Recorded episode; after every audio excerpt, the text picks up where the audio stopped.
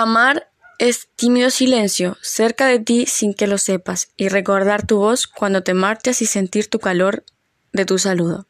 Amar es aguardarte como si fueras parte del ocaso, ni antes ni después para que estemos solos entre los juegos y los cuentos, sobre la tierra seca. Amar es percibir cuando te asustas, tu perfume es en el aire que respiro, y contemplar la estrella en la que te alejas cuando cierra la puerta de la noche.